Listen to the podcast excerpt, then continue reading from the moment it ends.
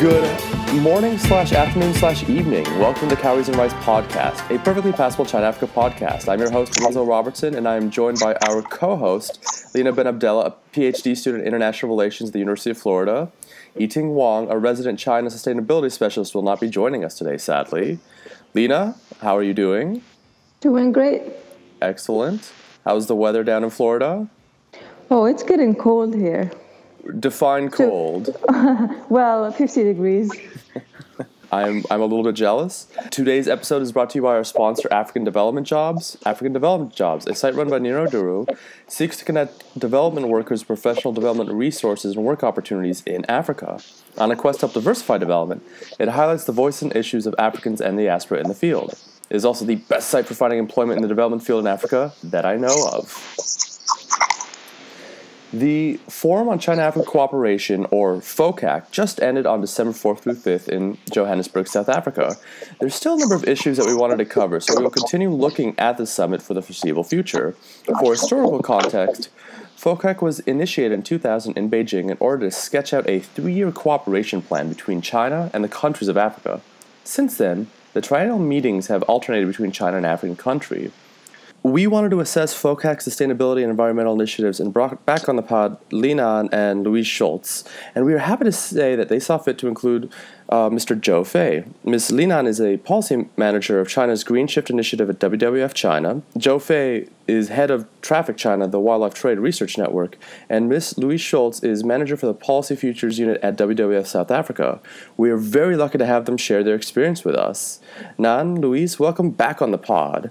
Fei, we are quite happy to have you on as well. Thank. And since you were all in Johannesburg during FOCAC, could you tell our audience what was it like there? Did you get to say hi to President Xi and Zuma or any other heads of state? Nice question, Winslow. I think FOCAC is a bit like COP. The likelihood of saying hello to any heads of state is extremely limited. What were the Um, levels of access like? Were there passes that you had to use to get to different parts of um, convention halls? Uh, what was the s- security like? Would it be possible just to randomly walk to the wrong part of the forum, of the summit? No, Winslow security was, was very strict, and, and the only members of our team that actually accessed some of the events was Li Nan and the second uh, uh, and her head of, of her China office, Dr. Li Lin, who went to a side event that focused on China trade. Um, the rest of us didn't get Yeah. a look in. Yeah, Li Nan was actually uh, present at this uh, at the opening meetings there. Oh, in, fantastic! And uh, and it's that sounds great that you um, that you were able to get anybody in at all. Nan, you were in FOCAC itself, right? You you were one of the handful of people from an NGO to actually attend an official FOCAC event. Could you talk a little bit about that? What it was like, why you were there, and, and what you did? Uh, yes, uh, I was there on 4th December when the uh, President Xi Jinping and all the other heads of states uh, have this op- opening ceremony of the China African collaboration, the China African Summit in Johannesburg. I was there, so it's my privilege. I was also, you know, that is a kind of new experiences for me at all because we never have this chance to to really join the formal uh, event of the FOCAC, and I. I have. I would like to share two things with people. First, I I remember that uh, Xi Jinping, our president, he, he announced us. You know, everybody know that 60 uh, billion US dollars uh, aid and also investment pro- plan to support the f- 10 big projects between China and Africa in the next three years. And also, I remember it's clearly that he promised that China African cooperation will never be purged at the expense of Africa's ecosystem and long term interests. After he said those, he was interrupted by applause. I think that shows that uh, the common uh, desire of the attendees, at least from China and African African countries, for a long-term, environmentally, economically, and socially uh, sustainable development uh, for both can both China and Africa. So that's my uh, that's impressed me. And also when uh, President finish our President Xi Jinping finished his speech, he go back to his um, seat. All the heads of the African states stand up to show their expectation to, to the Chinese president. I think they welcome those uh, suggestions and also the uh, commitments made by the Chinese government uh, during the speech. So that's my uh, feeling about the uh, summit. Although we, we are thinking that there are so still some spaces uh, for both Chinese and African leaders to take actions in to implement those great ideas, as I just mentioned, those commitments into the every aspect of China-African collaboration, especially in the industrialization of uh, infrastructure, mining, and also finance cooperation uh, between the uh, China and Africa. Quickly, can you talk about how you specifically got into the FOCAC opening? Because I'm mm-hmm. going to guess a lot of other NGOs or NGO representatives did not attend. How did you get the invitation? Yeah. All right, we, we attended because we uh, joined the because there's a ch- entrepreneurs conference hosted by the uh, Chinese. Uh, oh, uh, let me think about its full name: CCPIT, China uh, Council for in, for Promotion of International Trade, which hosts this entrepreneurs conference between uh, conference of African and Chinese entrepreneurs. So we are invited to join this uh, event. Uh, uh, since 2012. At that time, our uh, director DG, uh, our director general delivered a keynote speech in Beijing during the uh, conference. And this time we are invited, we're honored to, to be there to join the, to listen to the dialogue and, uh, you know, have the chance to meet the African and Chinese entrepreneurs to understand each other about our, you know, uh, uh, ideas about how the China-African collaboration could move forward that is that's incredible. Um, and, and and the fact that WWF is actually involved in entrepreneurship and and the mm. private sector, that's something that a lot of people would not expect of an environmental NGO. What's what's the sort of projects that you're looking at? Sorry, what what what do you mean? The what kind of projects? What uh, for the the entrepreneur summit that you were invited to? Mm-hmm um, mm-hmm. in, in what capacity can WWF support entrepreneurs? All right. Okay. Thank you. Thank you for clarification.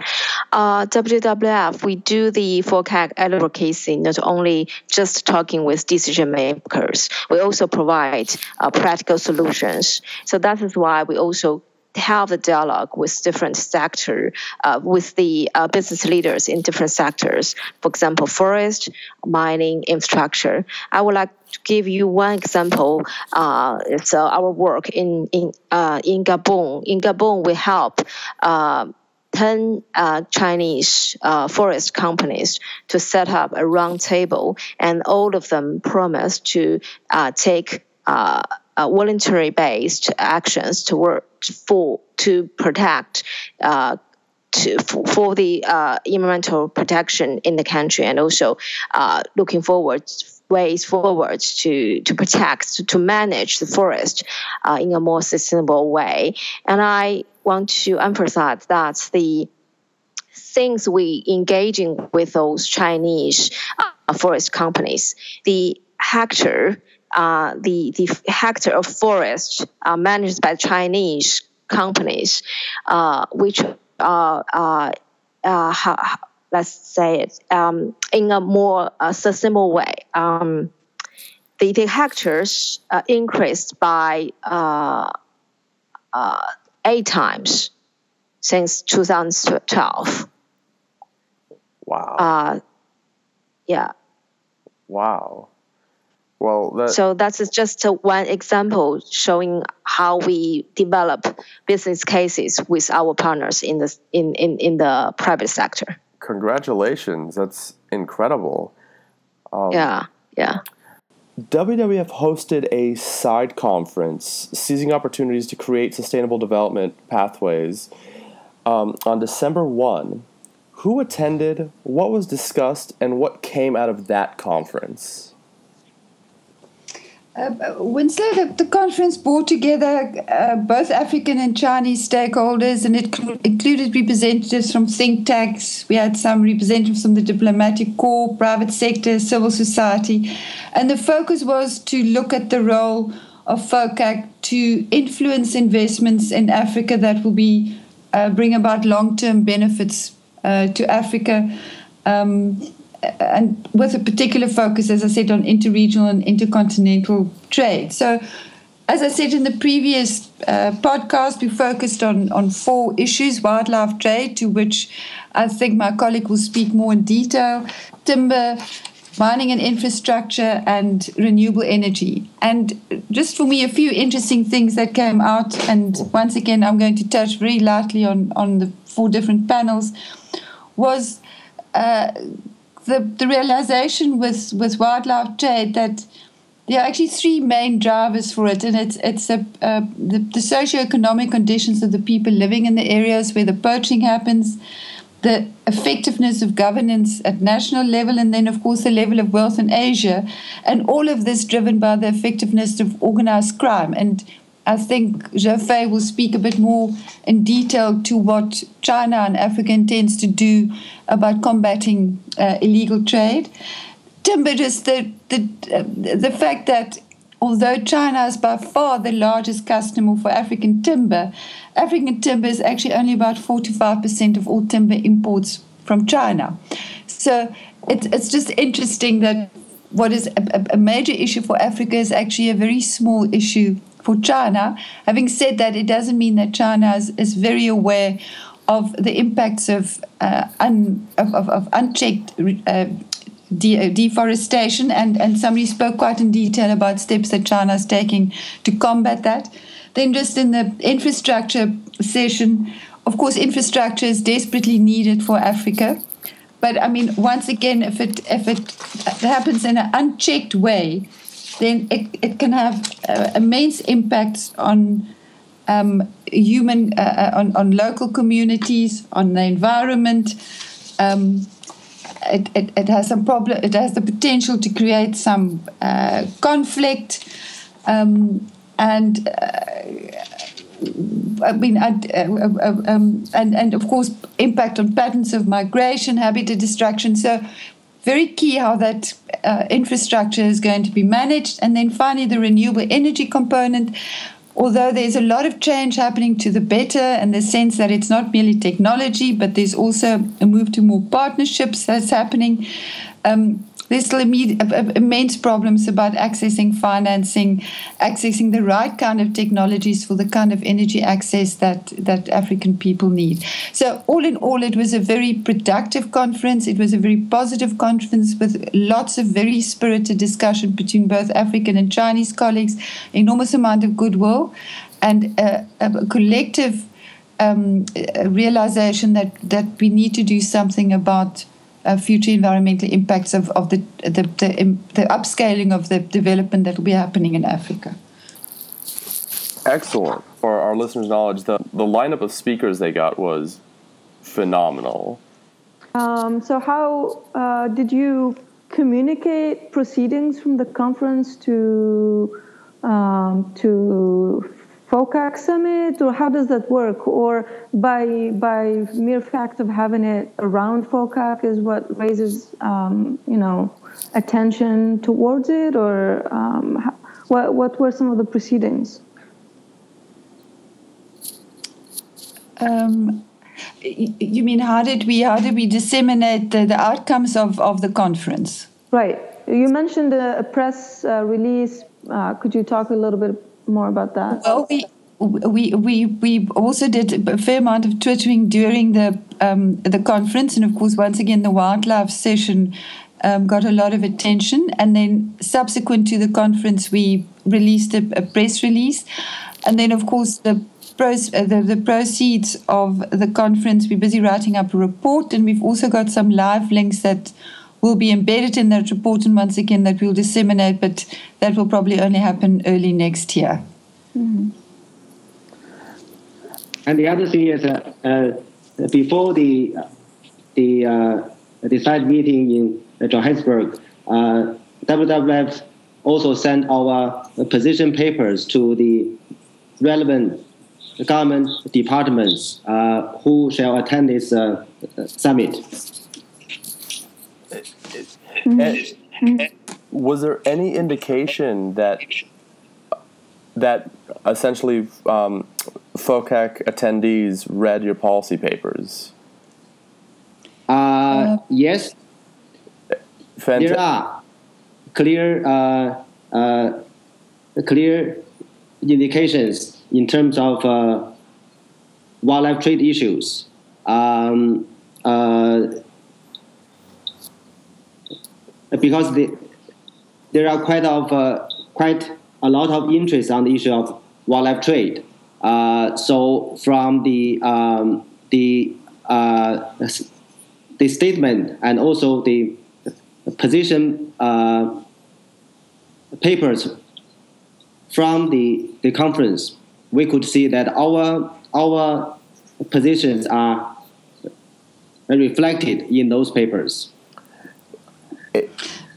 It, I can perhaps just add to that. I mean, I, I, do know that it was read by the South African delegation because I actually sat with one of the senior negotiators while he went through it.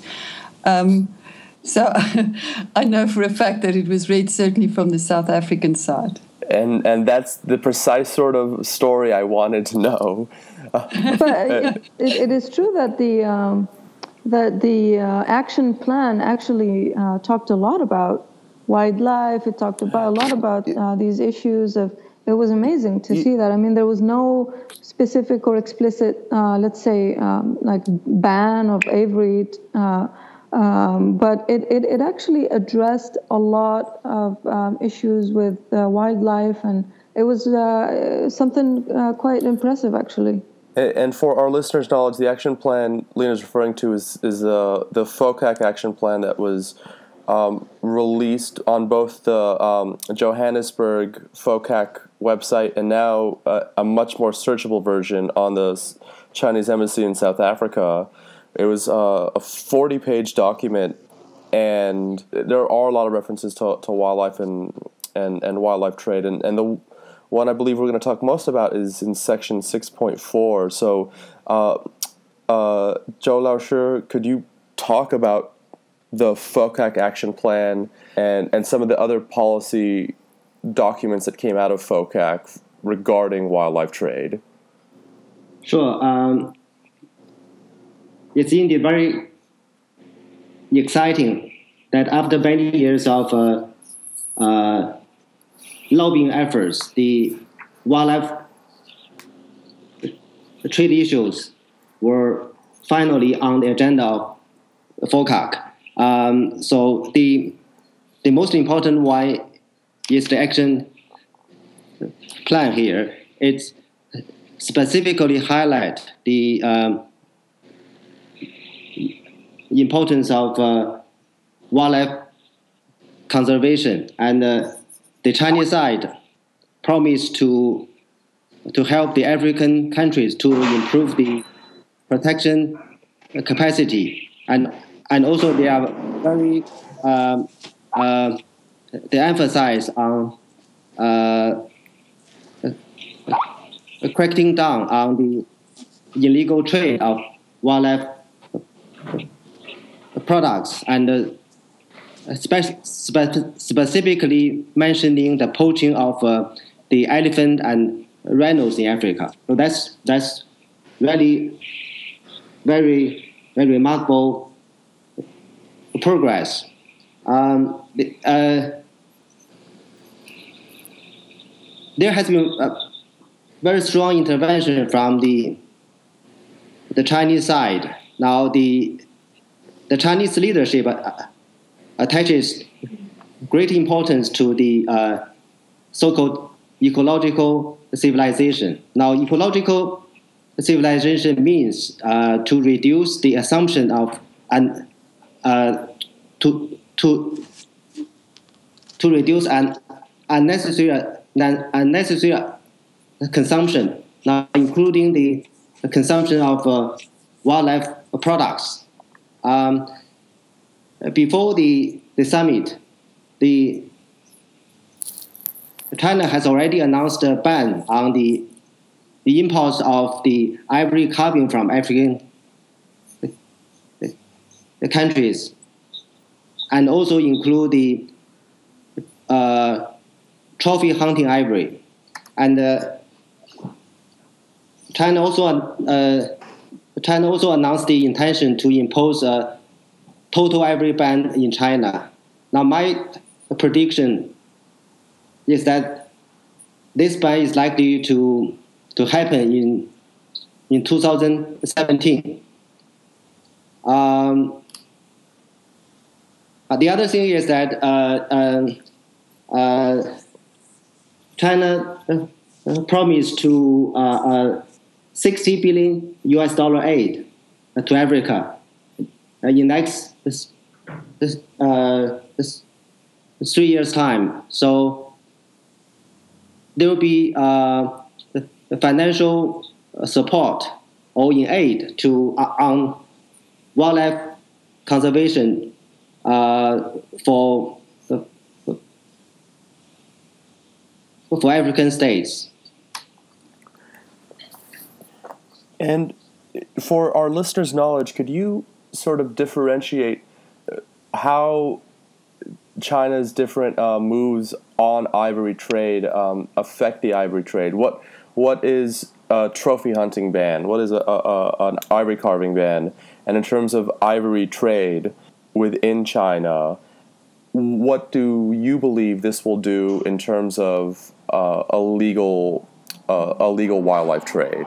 Yeah, what is happening now is that we have a, a, a poaching crisis in Africa. It's because in the last uh, and the, the other side is this high high demand in China. It's because in the last decade, the rapid expanding of the uh, middle and upper class with, uh, with high income have made China the world's uh, primary consumer country of uh, wildlife, uh, especially ivory products. Uh, now, what the Chinese government is doing is above the international convention. It's called CITES. Uh, because CITES allows um, the, the legal imports from the African countries, and the CITES allows the uh, trophy hunting ivory from the African countries. But, but now China has uh, imposed a ban on those imports. And uh, the CITES also allows the uh, uh,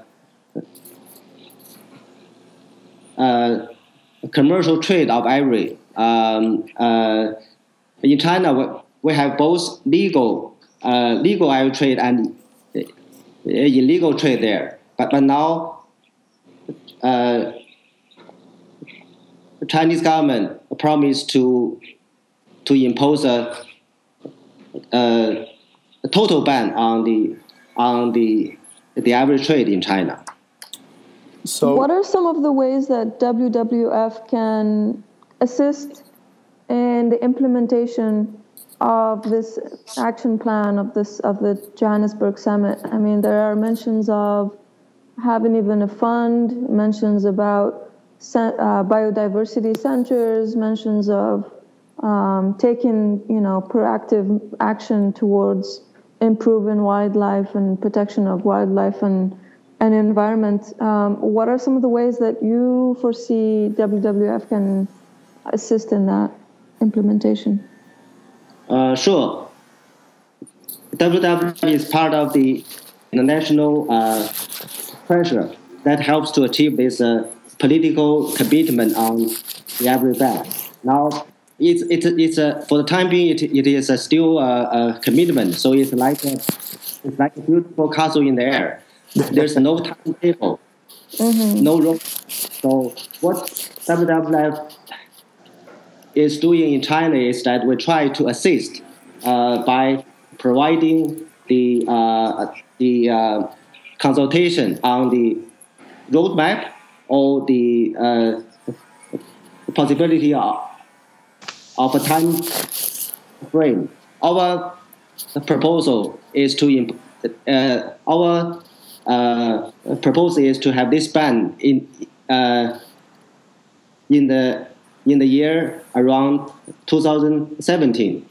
Um, now, the other the other most important thing the, the other most important thing we are doing in China is that we engage ourselves uh, on uh, behavior change.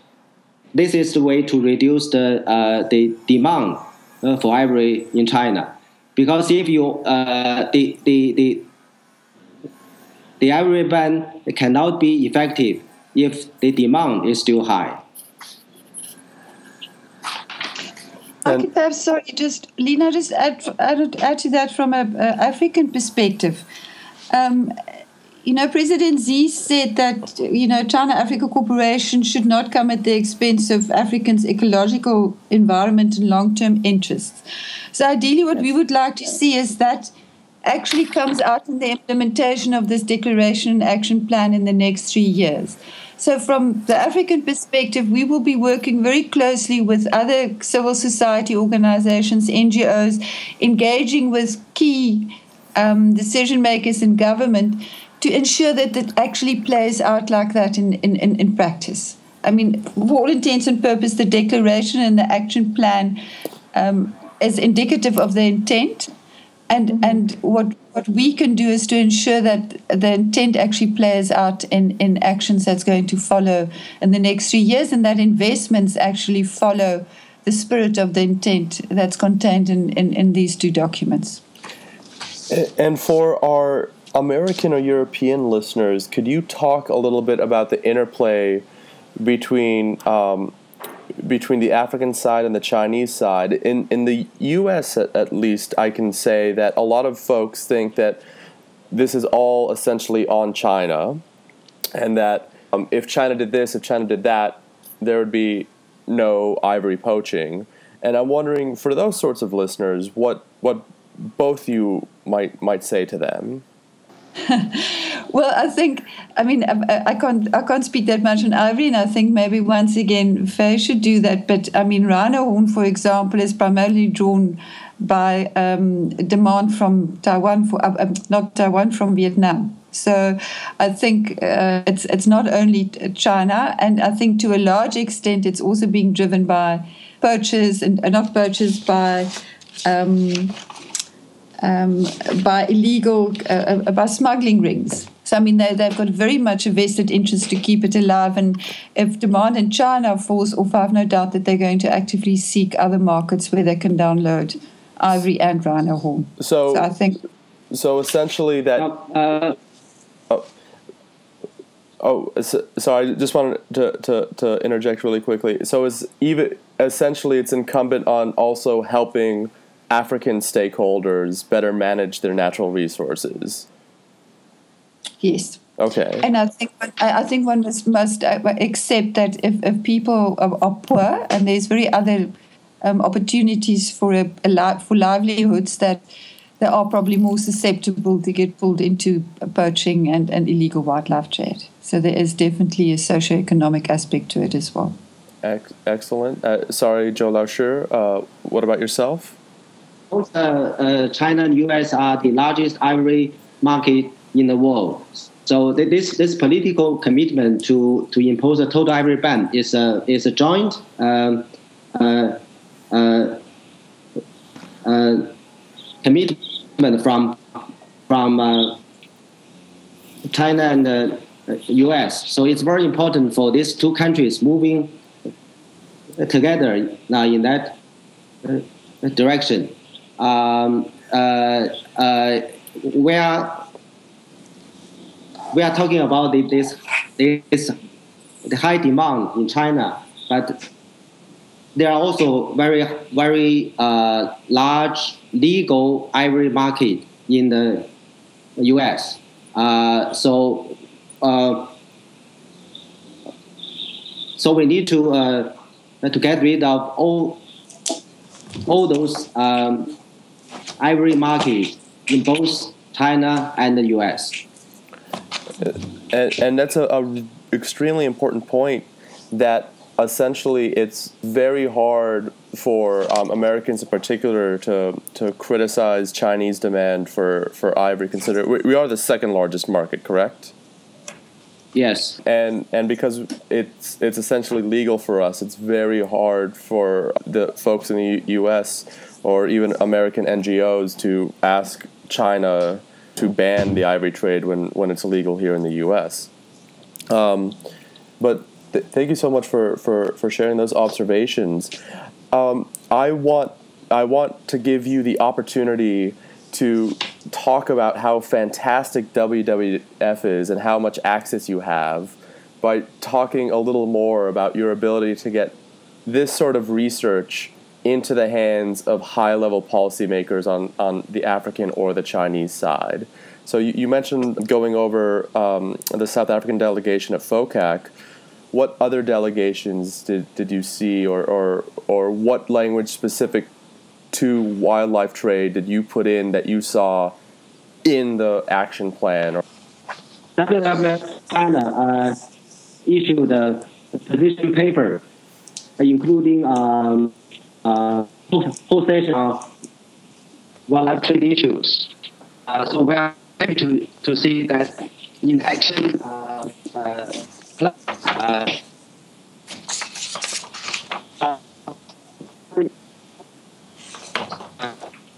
language about the uh, um, the illegal wildlife trade, uh, uh, especially especially addressing the issue of, of poaching in Africa, in particular the elephants and the rhinos. So.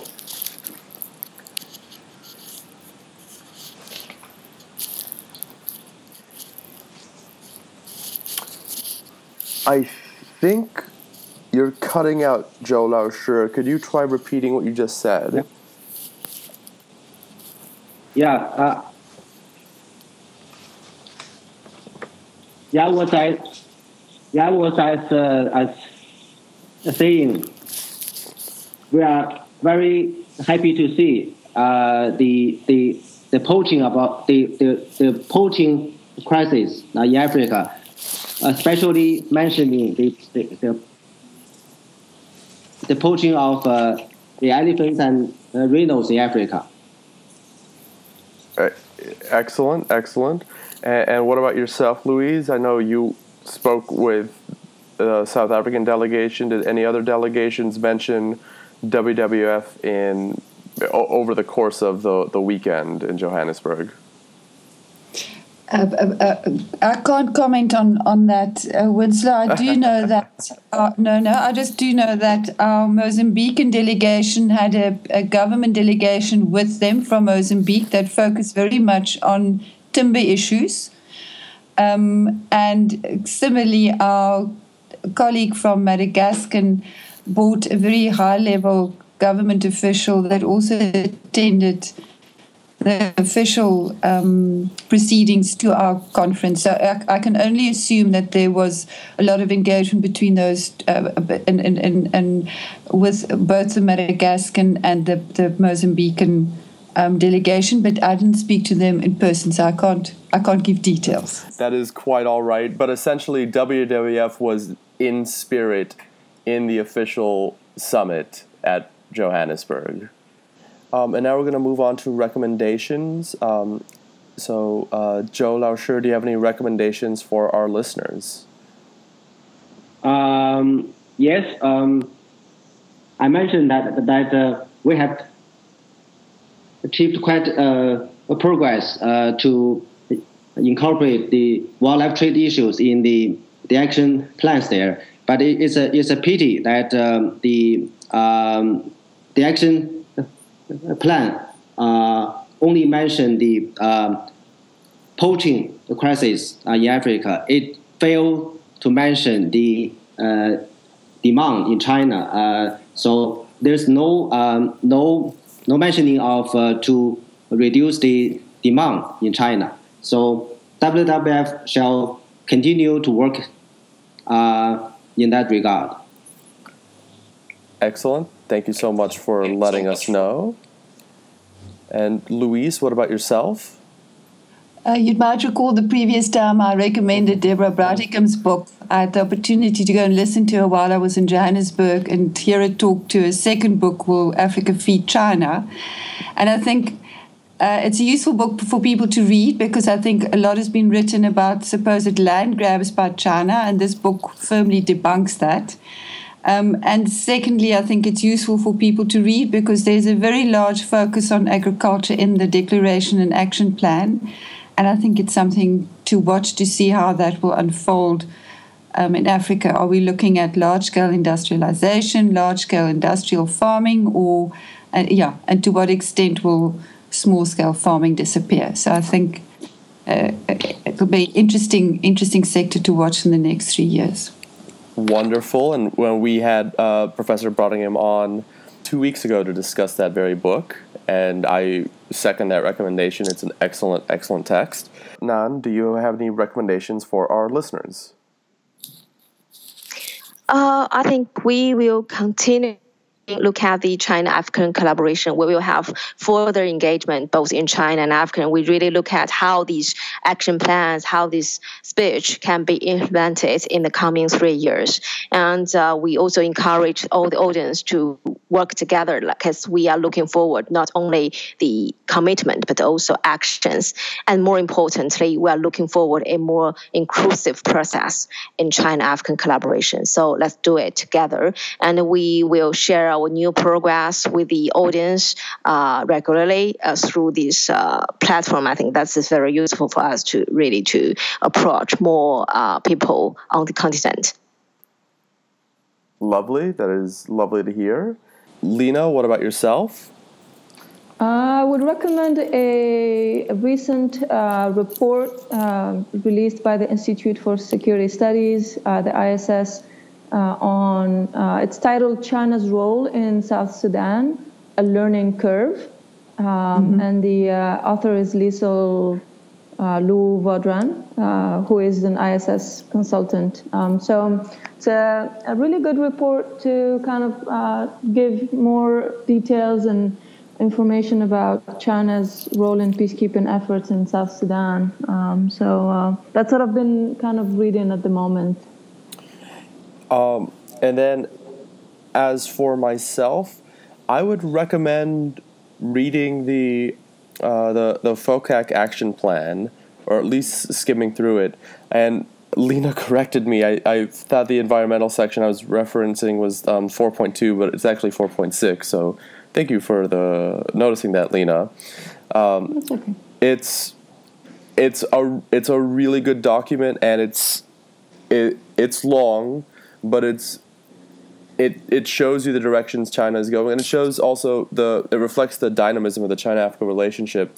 Um, basically, every critique that somebody might have of the China Africa relationship, there is a, a, a, hard and firm answer in this action plan. Whether it's technology transfer, labor, the environment, um, uh, China and the countries of Africa are, are, working diligently to to make the relationship better um, and, and I recommend checking it out. Mm. Okay. Uh, did Lu- Louise? Did you have a uh, something to say about that comment? I would. I would have preferred to have seen something more explicit on renewable energy, um, and it was it was very absent. And I mean, and and, uh, and, and the one liner on exploring offshore oil and gas reserves sort of raises a few uh, uh, flags of concern for me. But on the whole, I agree with you. It's a, a good document. and we we will be happy to have you on at a later podcast to discuss some of these topics. and uh, before we sign off, how do people find you on the internet? Do you have a, a website or a social media account that you would like to share with us? Uh, Winslow, as I said to you before, we've got a dedicated website dealing with FOCAC on WWF South Africa's website. It's uh, What We Do FOCAC. And if people come onto that website in about two weeks' time, then they'll find a report from our conference with some very interactive links. If they go onto the on the website now, they'll have an, the opening address or the closing address by Dr. Leland. So if they would like to, to hear to somebody from WWF encapsulating what our expectations are and what we would like to see from the declaration action plan for the next three years, then I would suggest they go and listen to that. Tremendous, tremendous, and and noted. We will make sure our listeners know about that. Uh, Zhou Laoshi, what about yourself? WW China also has the um, website. Um, so it has all the uh, information about FOCAC and also in Chinese. Eh, for our Chinese listeners, that might be useful. Yes. and do you have a um, a, a Weixin account you would like to share with our listeners, or is that private? Uh, yes. It's my name, uh, Zhou Fei in Chinese. Perfect. And Yeah.